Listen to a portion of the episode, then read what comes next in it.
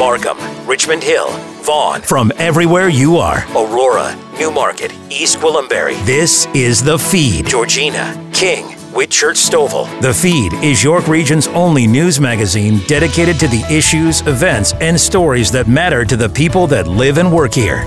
Welcome to The Feed. I'm Ann Romer. On the show, the National Day of Mourning for Workers, a Ukrainian city twins with Brantford, and the Stand With Us billboard campaign.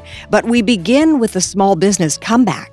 And in fact, small businesses are still struggling as we begin to move away from the pandemic. Even with the lifting of almost all restrictions, the small business owner is facing challenges regaining financial footing after a dreadful two years of lockdowns and capacity restrictions. A labor shortage in some sectors, employee absenteeism due to the highly transmissible variants, and customer hesitation when it comes to shopping and dining indoors. Dan Kelly is the president and C E O of the Canadian Federation of Independent Business, and he joins us now on The Feed. So great to have you on the show. Thank you, Dan. Good to be with you. Debt help. That's what small businesses are looking for from the federal government. Why are they still struggling so? Well, look, lots has changed, and, and some for the better. Most of the COVID restrictions, the major ones, lockdowns, uh, capacity rules, vaccine passports, they are in the rearview mirror. And despite the uptick in cases, they haven't seen a return at this stage. So that's that's really helpful. And so many businesses are starting the slow, slow road to recovery. The challenge is, is that customers are not coming back in huge numbers. Uh, right now, only about forty-two percent of businesses are telling us that they are back to regular levels of sales. And as a result, they're they're struggling with that. Um, and over the course of the past two years, the average small firm has taken out on one hundred sixty thousand dollars in new debt wow. just to survive. Wow. And it's that they're going to have to start repaying these loans. They're going to have to make disproportionately large incomes to be able to to, to manage the, the debt that they're carrying. And and yet that's not happening. So we're really worried about the pinch that small businesses are, other, uh, are under. Uh, adding to that, of course, a whole bunch of new costs. So it's not a good time mm-hmm. for businesses, despite uh, the fact that there is some positive momentum back in the economy. And there are supply shortages. We have record-breaking inflation numbers at this point. I mean, we haven't seen numbers like this since nineteen ninety-one. That's got to be very difficult.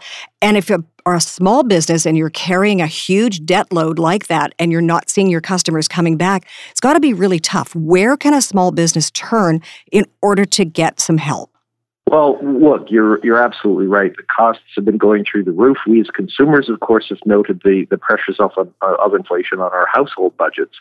Uh, but for a business owner, virtually every line in their budget is is under pressure right now. The costs of absolutely everything are rising and rising fast, including some pieces that are controlled by governments, like Canada Pension Plan premiums. E I premiums are going to be going up this year. We just had a carbon tax increase. So the first place to stop when you're running into a problem is to stop digging. Unfortunately, governments haven't gone down that road. They haven't provided the necessary relief to business owners, and we're pushing them to do just that. Small firms are trying to renegotiate as much as they can to try to keep costs low. Um, but but I do worry that many are going to make the decision as as the economy continues to reopen. Businesses are going to say, geez, I'm not seeing customers return back to previous levels. My costs are going through the roof. The prospect of a profit is now much more limited. Where do I turn in the keys to my business? And and that's yeah. that's very much on the minds of thousands and thousands of entrepreneurs right now uh, who are really worried about whether they're going to be able to make it even now with the restriction lifting. And we also need to add to their woes, and, and it's great for employees, but maybe not for employers. The, the minimum wage has gone up, and it's going up again in the fall. That's got to be very tough on, on business owners. They want to treat their employees well. They want to stick to the rules, but man, that's got, that's got to eat away at whatever profit there might be there. It's absolutely right. And look, where the cost pressures are the greatest are also on the sectors that, that were hit the hardest by pandemic restrictions. I mean, the sectors that, that really felt the most, retail, hospitality, the service sector, arts and entertainment, these are the businesses that, that didn't have haven't had a normal month of sales in, in the past two years, really. And now they're seeing cost increases, many of them imposed by governments. You're quite right. Minimum wage adds to that pressure. Businesses are having to dig in deeper to try to pay employees better simply because there's a gripping shortage of labor that they're facing. But when we add fuel to that through through disproportionately large increases in the minimum wage, that just makes a bad problem worse. We need a break from some yeah. of these cost pressures right now to allow small businesses a bit of time to get their feet under them again. And, and governments are not making it easier. They're making it more difficult. And then there's the health aspect of this. You know, if, if you walk down any street in York Region or in, in anywhere in the G T A, there are often signs on store windows saying, had to close early, no staff. And there's a lot of absenteeism because of the highly transmissible Omicron and B A two. That also has to be difficult. I mean, the obviously, the business owner isn't having to pay the employee, but they, they, they may not be able to stay open as they might normally because they don't have staff. Absolutely right. Look, there, there's spontaneous closures happening, as you just noted, all over the place. Um, you know, if you have five employees and two of them are, are two positions are vacant or two are struck with the variant and are now out because they're they're sick, you could that's forty percent of your staff that are gone. The business owner, him or herself, and family members are trying to make things work and, and pitch in wherever they possibly can. But gosh, it is really, really hard. One of the one of the positive things, to be fair, that the, the, the budget did bring, federal budget, is some major changes to, to the temporary foreign worker program. This is a program that allows Canadian employers to bring in people from overseas uh, for jobs uh, for a period of time. And as the economy gets back uh, back on its legs, Uh, this is a really helpful measure, and we're, we compliment the federal government for moving in that direction.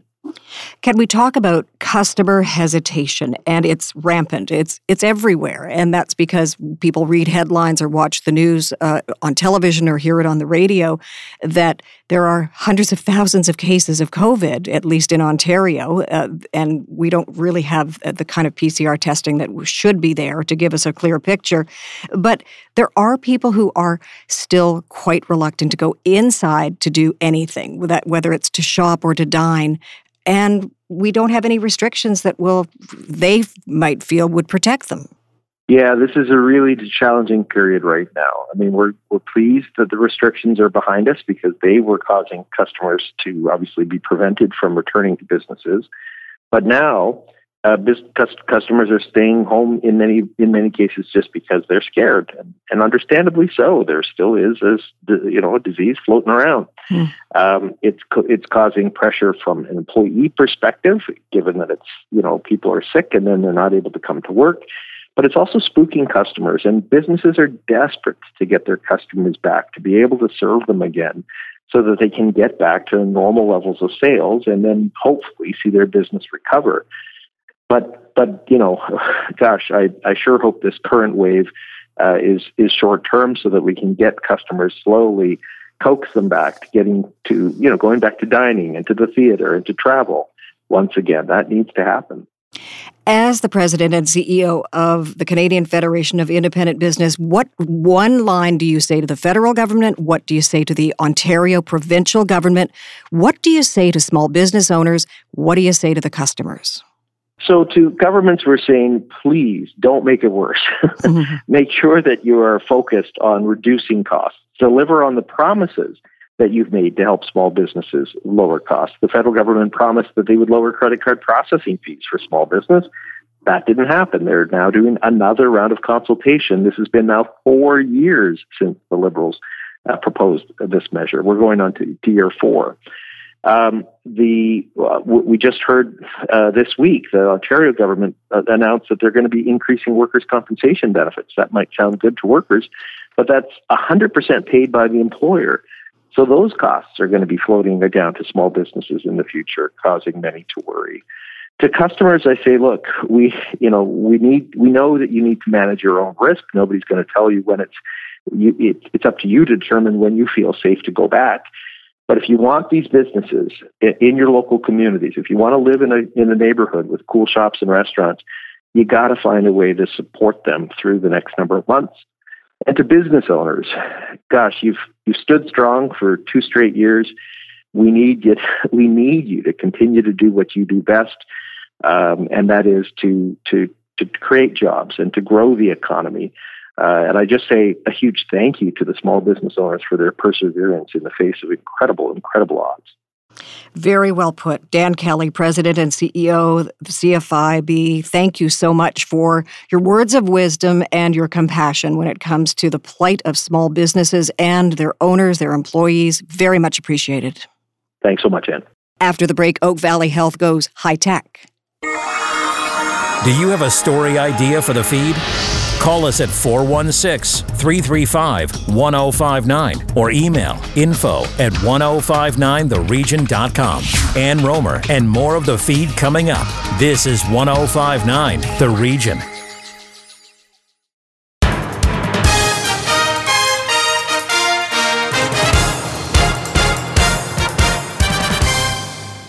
Welcome back to the feed. I'm Ann Romer. The city of Brantford is extending a hand of friendship to its twin city in Ukraine. Craig Robertson with that story. In recent weeks, the city of Brantford has made some news. They have become a twin city with Kamianets-Podilskyi, a Ukrainian city in the western part of the country. In just a moment, Brantford Mayor Kevin Davis will join us to talk about the impacts this will have on the city of Brantford. But first, M P Larry Brock, his office was instrumental in making this happen. We thank you so much for joining us, M P Brock. It's a pleasure to have you on ten fifty-nine The Region. Thank you so much, Craig. It's a real pleasure to join you today to talk about this wonderful initiative. Talk about how your office created this idea and implemented the plans to make this all happen. Sure. I wish I could take full credit for this, Craig, but uh, I will give credit where credit is due. So out of the blue, a local constituent reached out to me just to get to know me a little bit better, and we started talking about Uh, some of my, my ideas as to what I wanted to do in my new role as Member of Parliament. And then he came up with an idea that I thought would probably gain a lot of traction. And that was his idea to reach out to a particular city in the Ukraine to see whether or not they would uh, be interested in sistering with Brantford, Ontario, to look at mutual economic benefits. And I said, you know what, I had a real smile on my face when he brought it to my attention. And I said, uh, his name is Andy. And I said, Andy, I said, your timing is absolutely impeccable, because just the day prior, I had a similar conversation with my Ukrainian staffer in Ottawa. And his name is Walter. And Walter had suggested uh, to me that this might be an opportunity for us to put Brantford on the world map. So that got me thinking, and Andy, of course, uh, really put this into overdrive. And from that, I reached out to my staffer and I said, do what you need to do and let's make this happen sooner than later.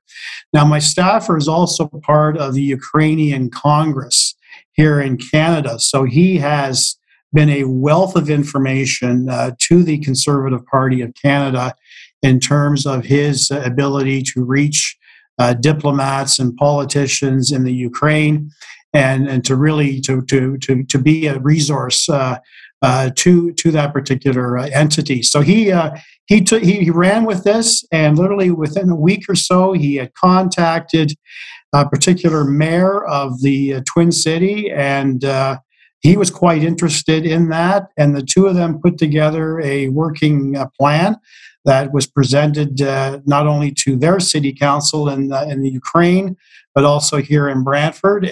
And uh, Bob's your uncle. It, uh, it it just came together so quickly, but you had to have the right resources and the right people to make it happen as quickly as possible.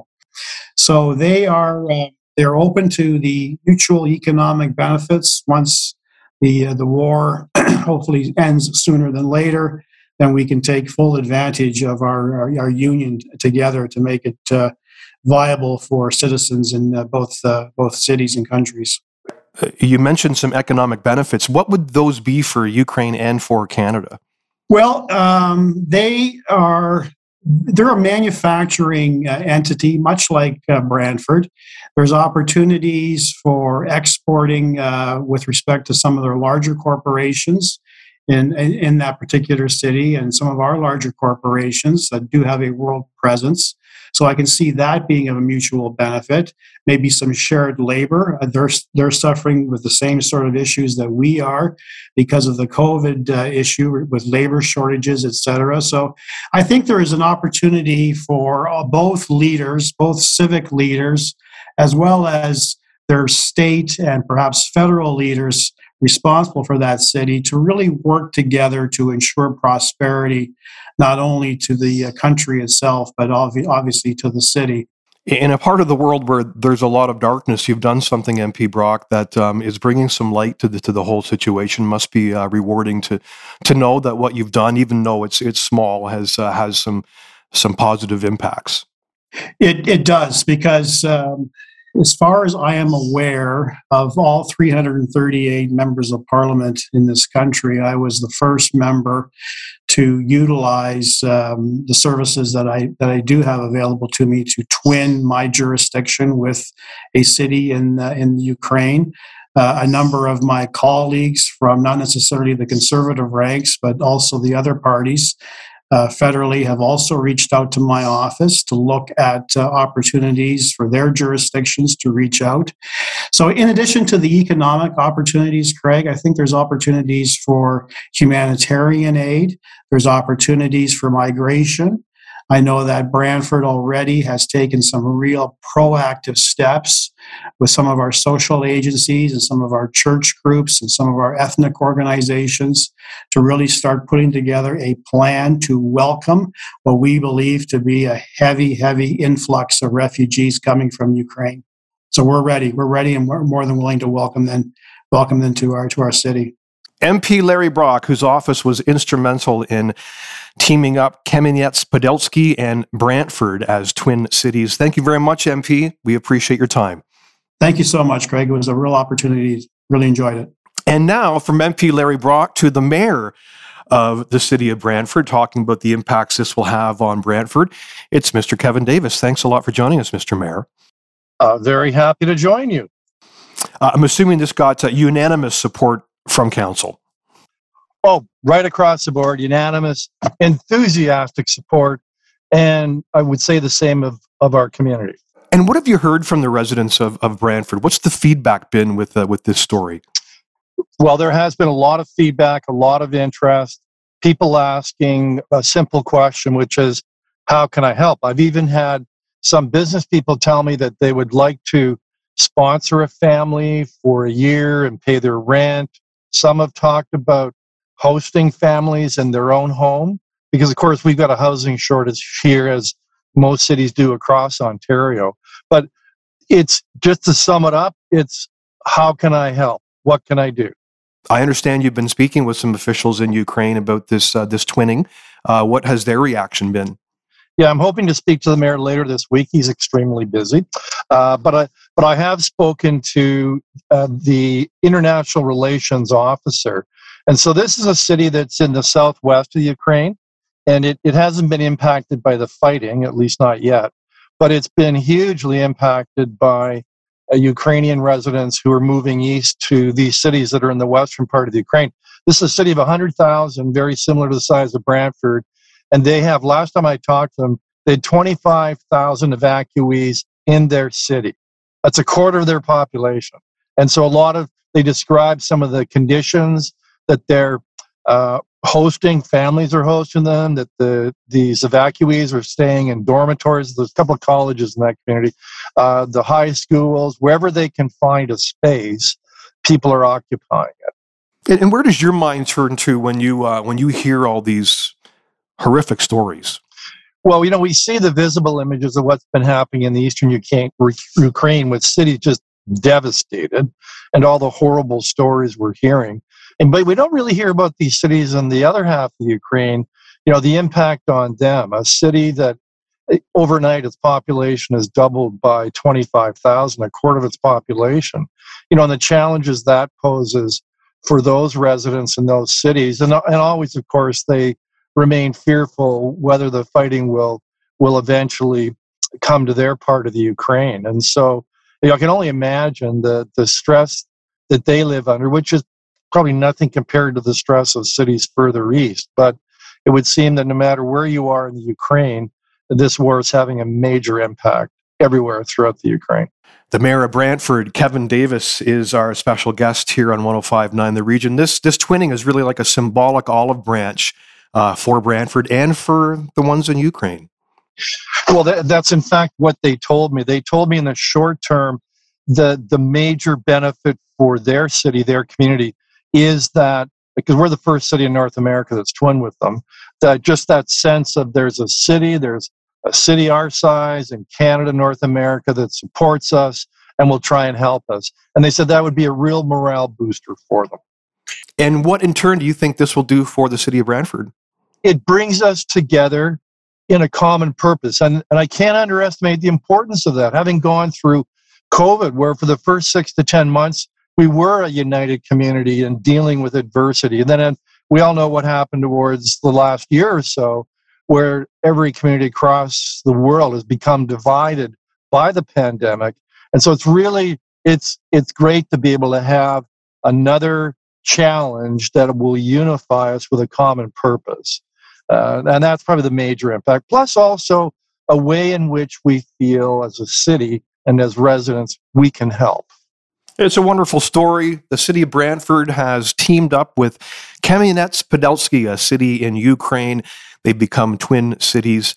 M P Larry Brock joined us a little bit earlier, instrumental in uh, bringing this forth. And the mayor of Brantford, Kevin Davis, with us now. Thank you very much, Mister Mayor, for joining us. Yeah, thanks very much for having me. And I uh, hope other cities will consider doing something like this. For The Feed, I'm Craig Robertson.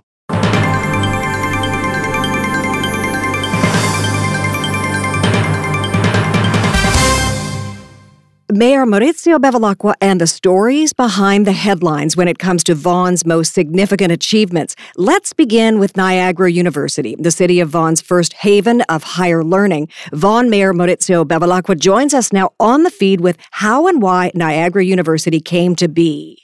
Hi, Mayor Bevilacqua. Welcome to our monthly chat here on The Feed. Now, you've had a busy week. Last Wednesday, just a couple of days ago, big announcement when it comes to the city of Vaughan and the province of Ontario. Yeah, it's a big announcement. Mackenzie Health uh, Vaughan long-term uh, uh, care facility.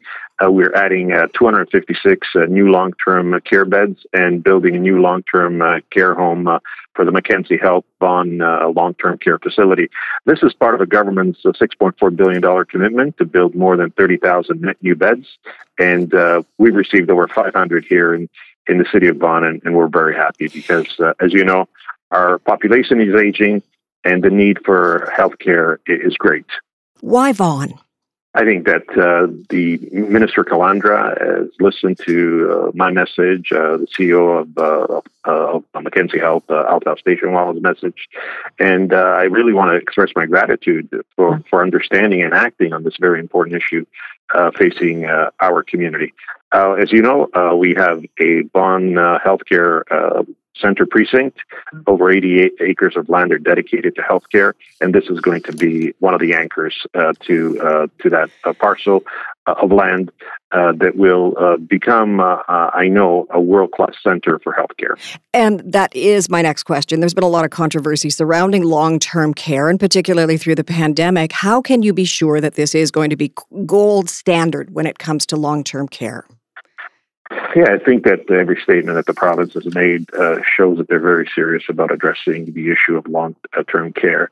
Uh, we obviously uh, provided the land uh, for this um, for this uh, building and this facility, and uh, we want to do it in a way that uh, obviously accountability, transparency is uh, very much part uh, of of uh, uh, the agreement that, that we have with them. But I, uh, from everything that I've seen uh, to date, Uh, I can tell you that uh, it's uh, top of mind uh, for the Minister of Long-Term Care, as well as Premier of the Province of Ontario. I want to take us back in time to the inception of uh, the idea, the the the concept of Niagara University. You had a big hand in that. So take us back to the origins of Niagara University, Vaughan's first higher learning haven. Very much like the Cortellucci Vaughan Hospital, North Maple Regional Park, the subway, uh, education is extremely, extremely important infrastructure in any in any community, in any society. I think education is a great social equalizer. Access to education is extremely important if you want to build uh, a uh, healthy and prosperous uh, Uh, community where everybody's given a chance uh, to maximize their human resources uh, potential. Uh, I felt that education uh, was an anchor. You know, there was no, believe it or not, the Niagara University is the first uh, university in New York region uh, ever built. And uh, so I I what was one of my one of my mission statements to myself as mayor over the past uh, uh, twelve years was to bring uh, post-secondary education um, uni- university here in, in the city of Vaughan, and we were successful in doing it with Niagara University. And on January twenty-first, uh, twenty eighteen, was a historic day for the city of Vaughan as we opened the doors to Niagara University Vaughan campus, the Vaughan Metropolitan Center, marking really, as I stated earlier, the first uh, the arrival of the first university in our city uh, and uh, in uh, in our region. And I must say that, you know, before you open, there's a lot of work, and there were a lot of trips to Niagara. Uh, uh, Niagara University in uh, Lewiston, New York, because, as you know, uh, Niagara University was founded in eighteen fifty-six. It's a great university, great tradition.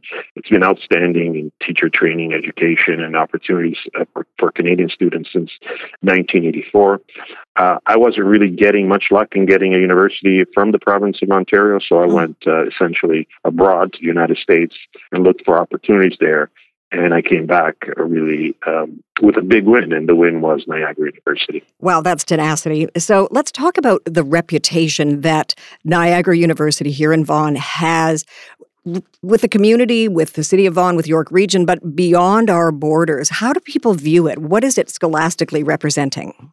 Well, it's it's a, an incredible university as a, as it relates to teacher training and education. As a matter of fact, very few people know this, but there are six thousand uh, teachers who have graduated uh, from um, uh, Niagara University that are actually teaching the Ontario's uh, education system, which is uh, quite quite a large uh, number from one single university. Uh, they they also a very uh, progressive university. As a matter of fact, on uh, February twelfth, twenty twenty. Uh, Niagara University introduced three new programs at the Vaughan Metropolitan Centre in areas that are extremely important: Master of Business Administration, Master of Science in Finance, and the third one, given, uh, as you know, and what's going on in today's world, uh, Master of Science in Information Security and Digital mm. Forensics. So these are this is a university that is forward-looking. Uh, my conversations with students, who are, best, I guess, the best litmus test of whether university is successful, uh, it has been extremely, extremely uh, positive. Uh, they like the university. And, you know, one of the great uh One of the great joys of being mayor is, you know, when I when I welcome the students uh, to uh, to uh, the, the campus here in Vaughan, uh, many of the students were from Vaughan, and they really appreciated the fact that now they have a university uh, right here at home uh, that they can go to, and it's no longer a long drive to Uh, to Lewiston, New York, uh, or in some cases, downtown Toronto. You know, it's interesting. You mentioned having to sort of move with the times, and, and Niagara University here in Vaughan is doing just that. So now we are beginning to emerge from the pandemic. I mean, obviously, COVID is still with us, and we have to be extremely careful. But will there be any changes in attitude or changes in courses as we move forward, knowing what we've got in the rearview mirror, which was a two-year-plus long pandemic? Yeah, and I think, uh, you know, you raise a very interesting point here. I, I do think that the pandemic needs to be viewed from many filters. Uh, and, and by that, I mean, uh, how did it affect human beings and the human condition? And so you look at education, you look at, uh, for example, the impact on the economy and the obvious impact on healthcare. And if you look at the way we positioned it, uh, first of all, you know, look at healthcare. And you have the Cortellucci Vaughan Hospital, which was opened earlier to address healthcare capacities in the province of Ontario. Uh, you have the education uh, issue related to uh, to you know giving access to education, and that's been addressed uh, with uh, Niagara University. But that doesn't mean I'm going to stop there. As you probably know, I'm working really hard to get a medical school here and a nursing school and a public health school here in, in, in our healthcare precinct. Uh, and I do that because I do believe, as I stated earlier, that health, that healthcare, education, these are two pillars of, of any enlightened society. And you need to have those, and you have to get that right. And you've got to provide accessibility uh, to both. And, and so, um, COVID, of course, you know, it, it changed the way we, we, we, you know, we engaged. I mean, you know, the, the virtual took over uh, the in-person, and that obviously affected also uh, the university. But, you know, people are graduating and, you know, be going to their uh, commencement uh, in, in coming months. Mm-hmm. And uh, they, you know, they, they still, you know, the resiliency of people was tested during COVID. And I think that you know, the citizens of Vaughan and the students at Niagara University did ex- exceptionally well. I know you, and as we have worked together now for, for years, it seems, and you are really interested in students, student behavior, student interests, in, you're interested in education, you're interested in furthering your own education. I know that about you, and you've done it. If you were to go back to university, let's say Niagara University, what would you like to take in terms of courses? Well, I think that uh, they offer uh, many programs. There's also one on education leadership. They have offer a PhD uh, in education leadership, which is uh, an emerging uh, an emerging field. Uh, but listen, I mean, knowledge, uh, I'm very curious about all sorts of things. So when I read to you about the security and digital forensics, uh, and I just finished, actually, at Cornell University, uh, a um, a certificate program on diversity and inclusion. And the reason why I did that is because diversity and inclusion is uh, a very important area uh, that uh, is uh, is prominent in today's society and uh, the dialogue in today's society about how we build a fair, more just uh, society. And so I took that course. I just finished it, actually, the, the, and uh, and you know, but I, I think you have to be committed to it. You know, and that, and, and we've talked about this before. You know, I did my I C D D, the Institute of Corporate Directors program at Rotman. Then I went to and I did my Master of Theology at the Jesuit University in New York, uh, uh, Fordham University, and then I did my Master of Laws at the uh, University of Toronto in twenty nineteen. Uh, so for three and a half years, I really dedicated myself to to get more education, uh, and I do that because it basically it's something that I believe uh, in fundamentally. You have to broaden your horizon. You always have to learn. And, uh, you know, it's going in there, you know, as, as mayor and a former member of parliament, and you sit there with uh, people that are much younger than you. Mm. Uh, but, you know, what you learn is that experience gives you incredible perspective. And uh, I'm in the phase of my life where I want to share my knowledge with people that are younger, because I think that that's what really what we leave behind is uh, lessons learned shared with others can perhaps uh, avoid issues in the future for them. And education is the key that will unlock so many doors for so many people. From concept to reality, thank you, Mayor Maurizio Bevilacqua, for bringing Niagara University to Vaughan, and thanks for this chat. I look forward to speaking with you next month. Thank you so much, Anne. Always a pleasure.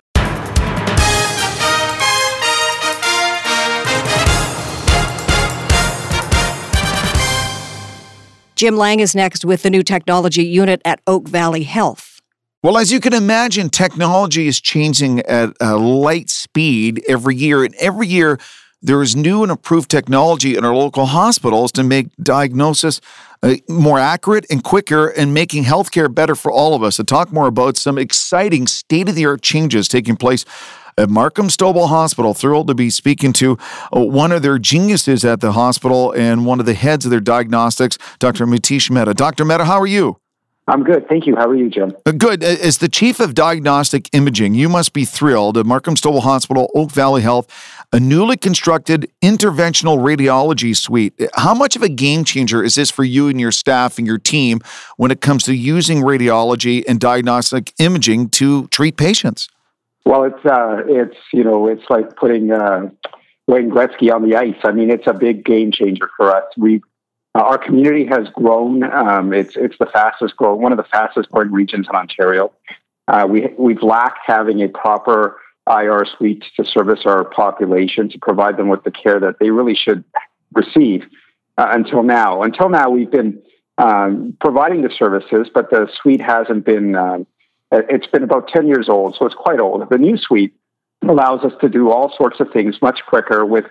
Uh, a bit of A I uh, included in the suite. We can perform embolizations, stent insertions, aneurysm repairs. Well, we don't really do that at our hospital, but that sort of thing is, is possible. But we also have within the suite a C T uh, and ultrasound to be able to do things intricately in a small space without real complications.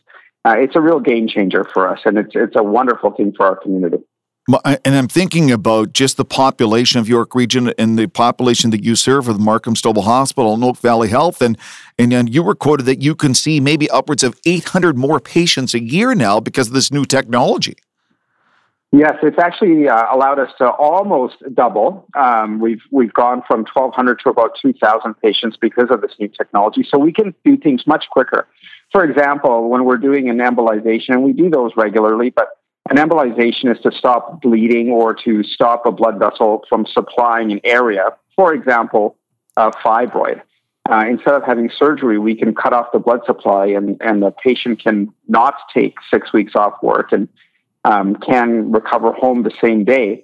Um, with this technology, we can actually thread catheters through tiny microscopic blood vessels into these areas and stop blood supply. It's just a, a wonderful development.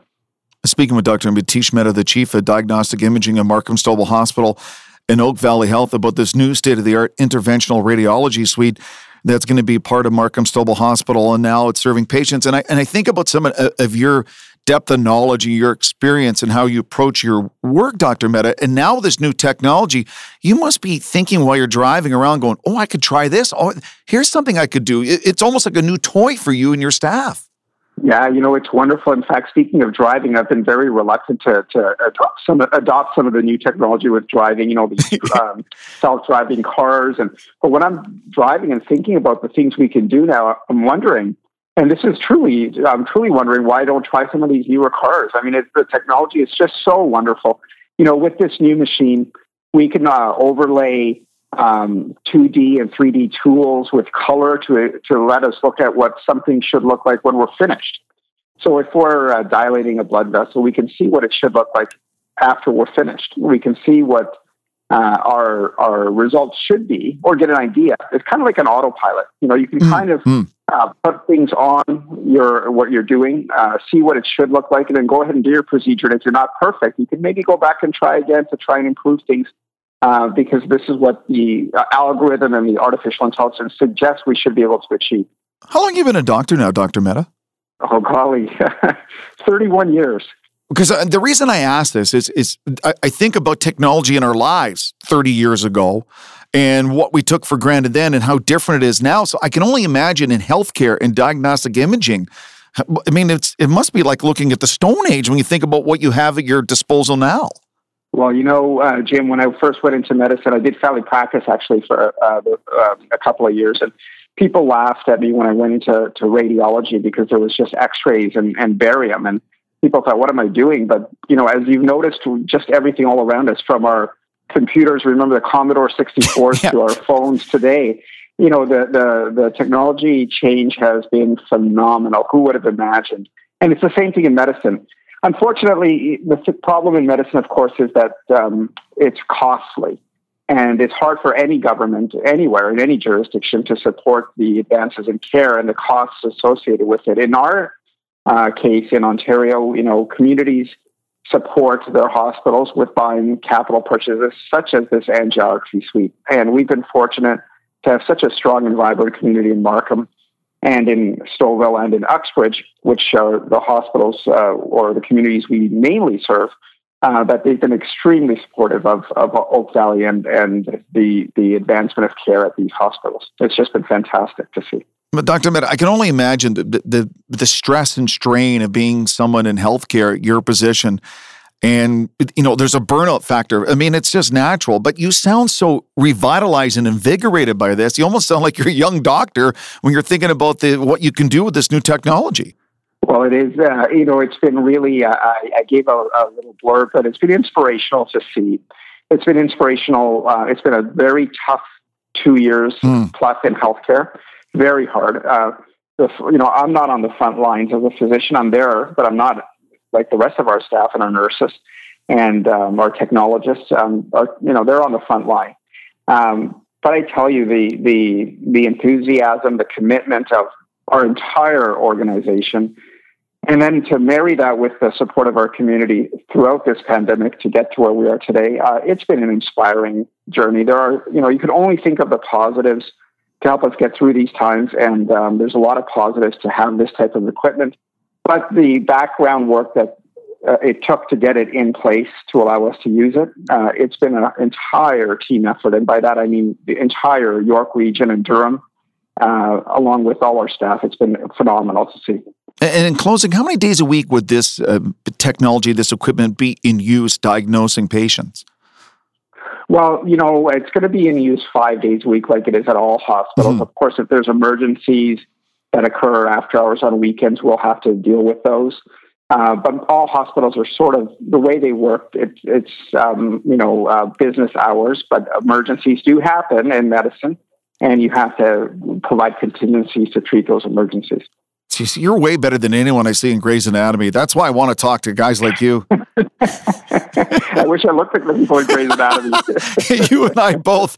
Doctor Mitesh Mehta is the Chief of Diagnostic Imaging at Markham Stouffville Hospital in Oak Valley Health, and uh, thrilled to speak to him about the new interventional radiology suite. It's going to be a game changer for healthcare for decades to come in the region. Doctor Mehta, an absolute pleasure. Thank you for doing this, and thank you for all that you do for healthcare in the region. Thank you very much. This was wonderful to talk to you. I really appreciate the opportunity. Coming up, remembering workers lost on the job. Follow us on Twitter at ten fifty-nine The Region. Ann Romer and more of the feed after the break. This is ten fifty-nine The Region.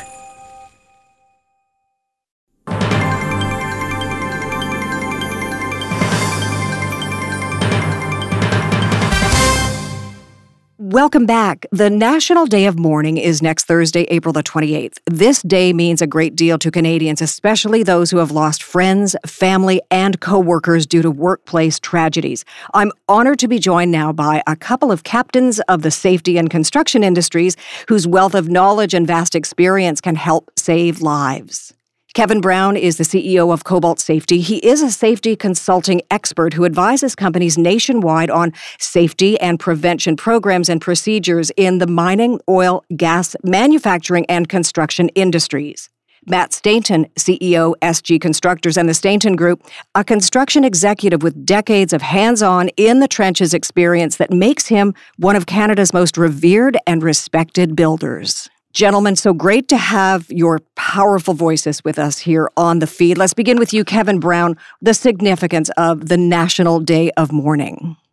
Significance of the National Day of Mourning uh, right across Canada is, is the take of time and take a pause uh, to reflect on the workers that have lost their lives uh, while we're at work, and to refocus our attention on, you know, making sure workers are safe uh, going forward, so that we, we don't have to keep having Uh, these fatalities in Ontario or, or in Canada for our workers. And Matt, the Association of Workers' Compensation Boards of Canada, so now these stats are from twenty nineteen, but they're still relevant. nine hundred twenty-five workplace fatalities. We sometimes refer to them as accidents, but accidents are preventable. What are your thoughts on that high number? It's far too many. Zero is the number we should be working to. Any task that has to be done can be planned to be done safely, and if it can't, it shouldn't be done, or it should be focused and sequenced in another fashion that can be done safely. We have to get this down to zero.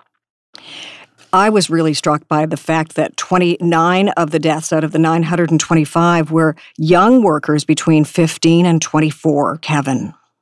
Yeah, we, we see young workers coming into our workplace, and, um, you know, they are more susceptible when they first show up, and you know, it's the, that's where training and safety training and, and, and mentorship and, and all that's very important to realize that, you know, our young workers need that guidance, they need that safety, and they're learning their jobs.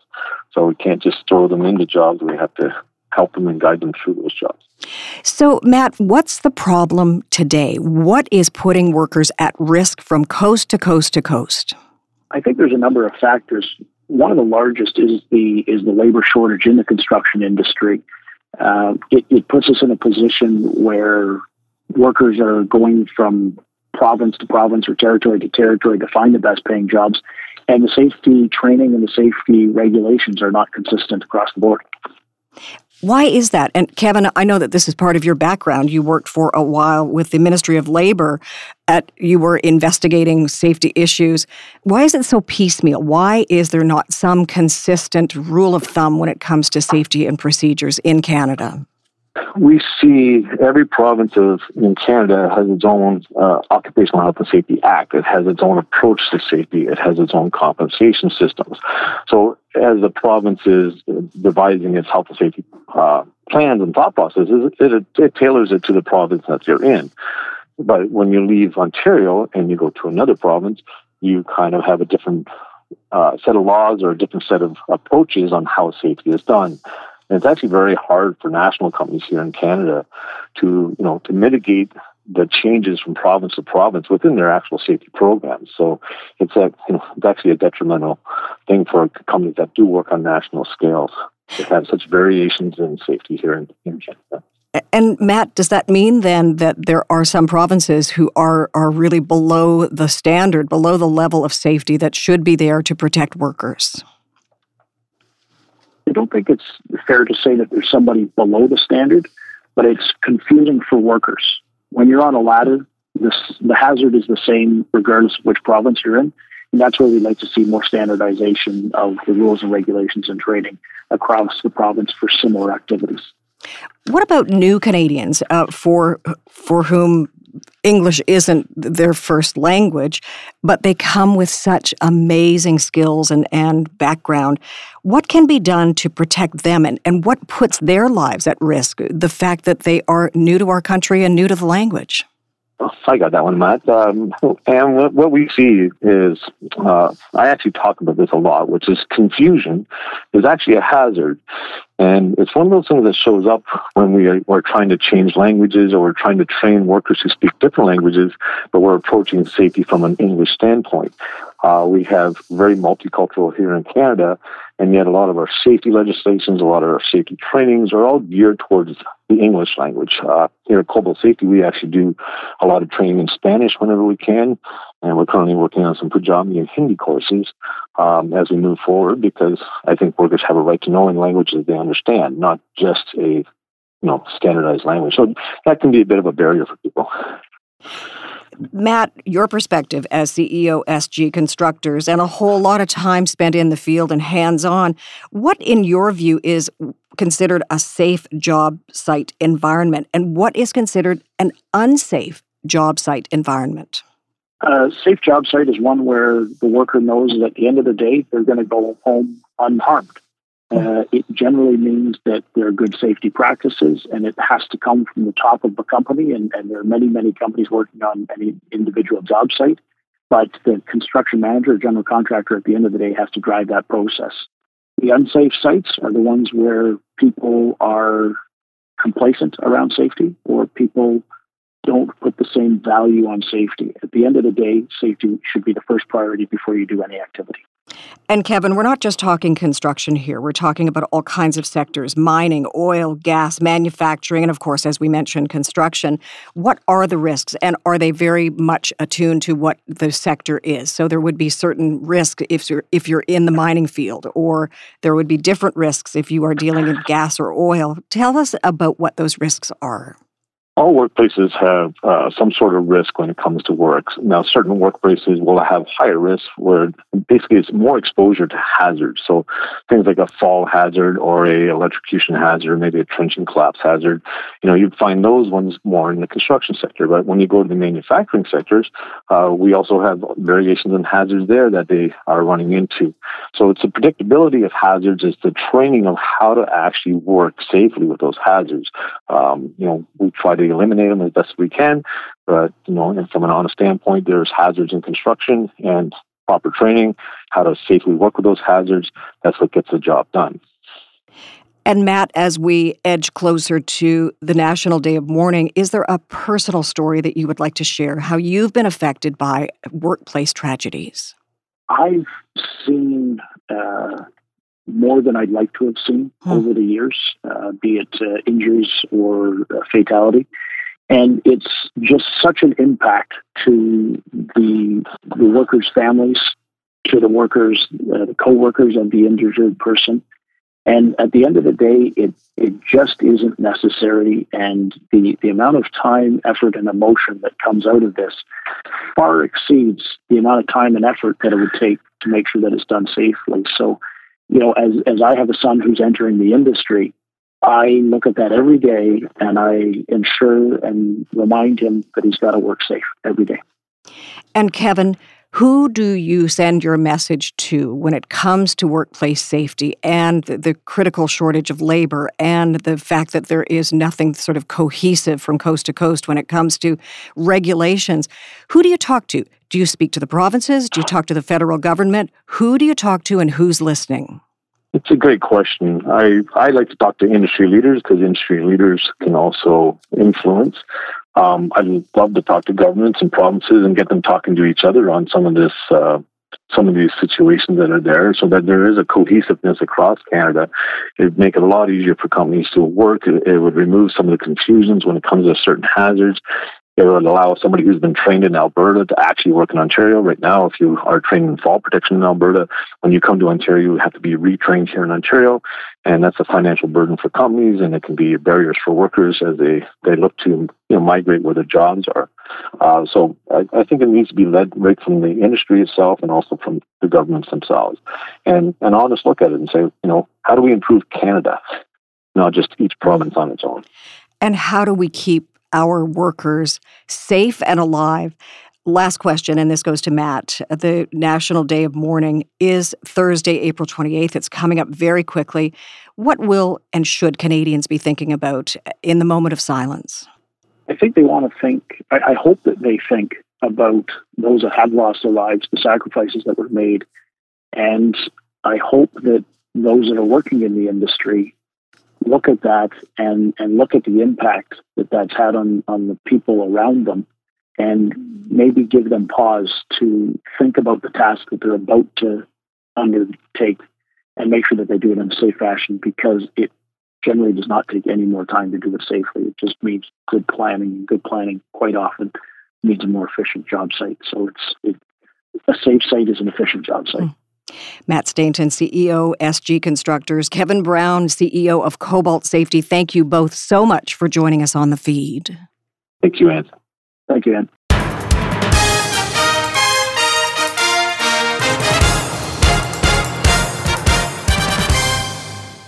The Stand With Us campaign is a show of solidarity with the Jewish community. Tina Cortese now with the details. According to Stats Canada, the Jewish community topped the list as the most targeted religious group, and to try to combat the trend of rising anti-Semitism is a unique and provocative billboard campaign.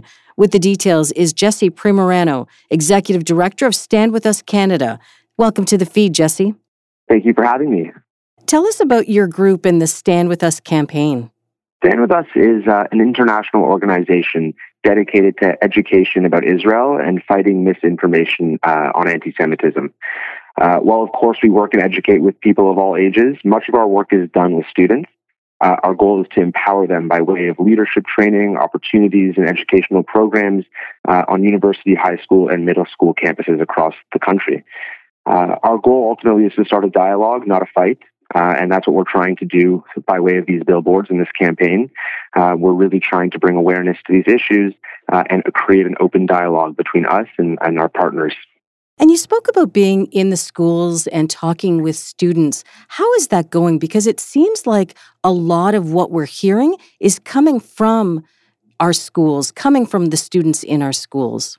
Absolutely. I mean, uh, this year alone in Toronto, we have seen an alarming rise uh, in the Toronto District School Board, and of course, issues with the boycott, divest, and sanction movement on campuses across the country continue to to rear their heads. Uh, and so we're trying our, our Emerson Fellowship Program, which uh, brings students from across the country together for leadership training uh, and uh, empowering opportunities to help educate their peers on their campuses about Israel. Uh, it's growing year by year. Uh, and so we continue to see more fellows from more schools joining us. Uh, and we hope that as time goes by, you know, we'll have uh, a strong network of ambassadors across the country that will help us to curtail these issues that you speak about that we've seen so much of in our school system uh, and help to actually create educational opportunities for both Jews and non-Jews alike to understand, you know, who exactly Israel is, uh, the different advancements and opportunities that Israel has, you know, created and continues to create worldwide, uh, and essentially, you know, what our message is as a community to uh, to our to our friends. So, Jesse, speaking of messages, can you share with us the messages on the billboards as part of this Stand With Us campaign? Absolutely. So we've got two messages right now on billboards, three billboards around the city. And, you know, I'm going to tell you these messages and they may come across as a little bit staggering to you, but that is our goal, right? Our goal is to have people see these billboards and really take a step back and pause and think about what they just read. So the first one says, a billboard can't solve anti-Semitism, but you are not a billboard. And so the idea is that people will right see that and take a step back and realize that they have the opportunity themselves to make an impact, and that this billboard is just the first step along the way. Uh, and the second says that we're just sixty, seventy-five years removed from gas chambers in Europe. So no, a billboard drawing attention to anti-Semitism is not an overreaction. And, you know, given the context and the history we know about World War Two and how recent it was, and the fact that we're still seeing instances of anti-Semitism on a regular basis, uh, we think it's important for people to understand that um, it's not an overreaction, and it's something that we need our community to support us on if we want to see meaningful strides be taken.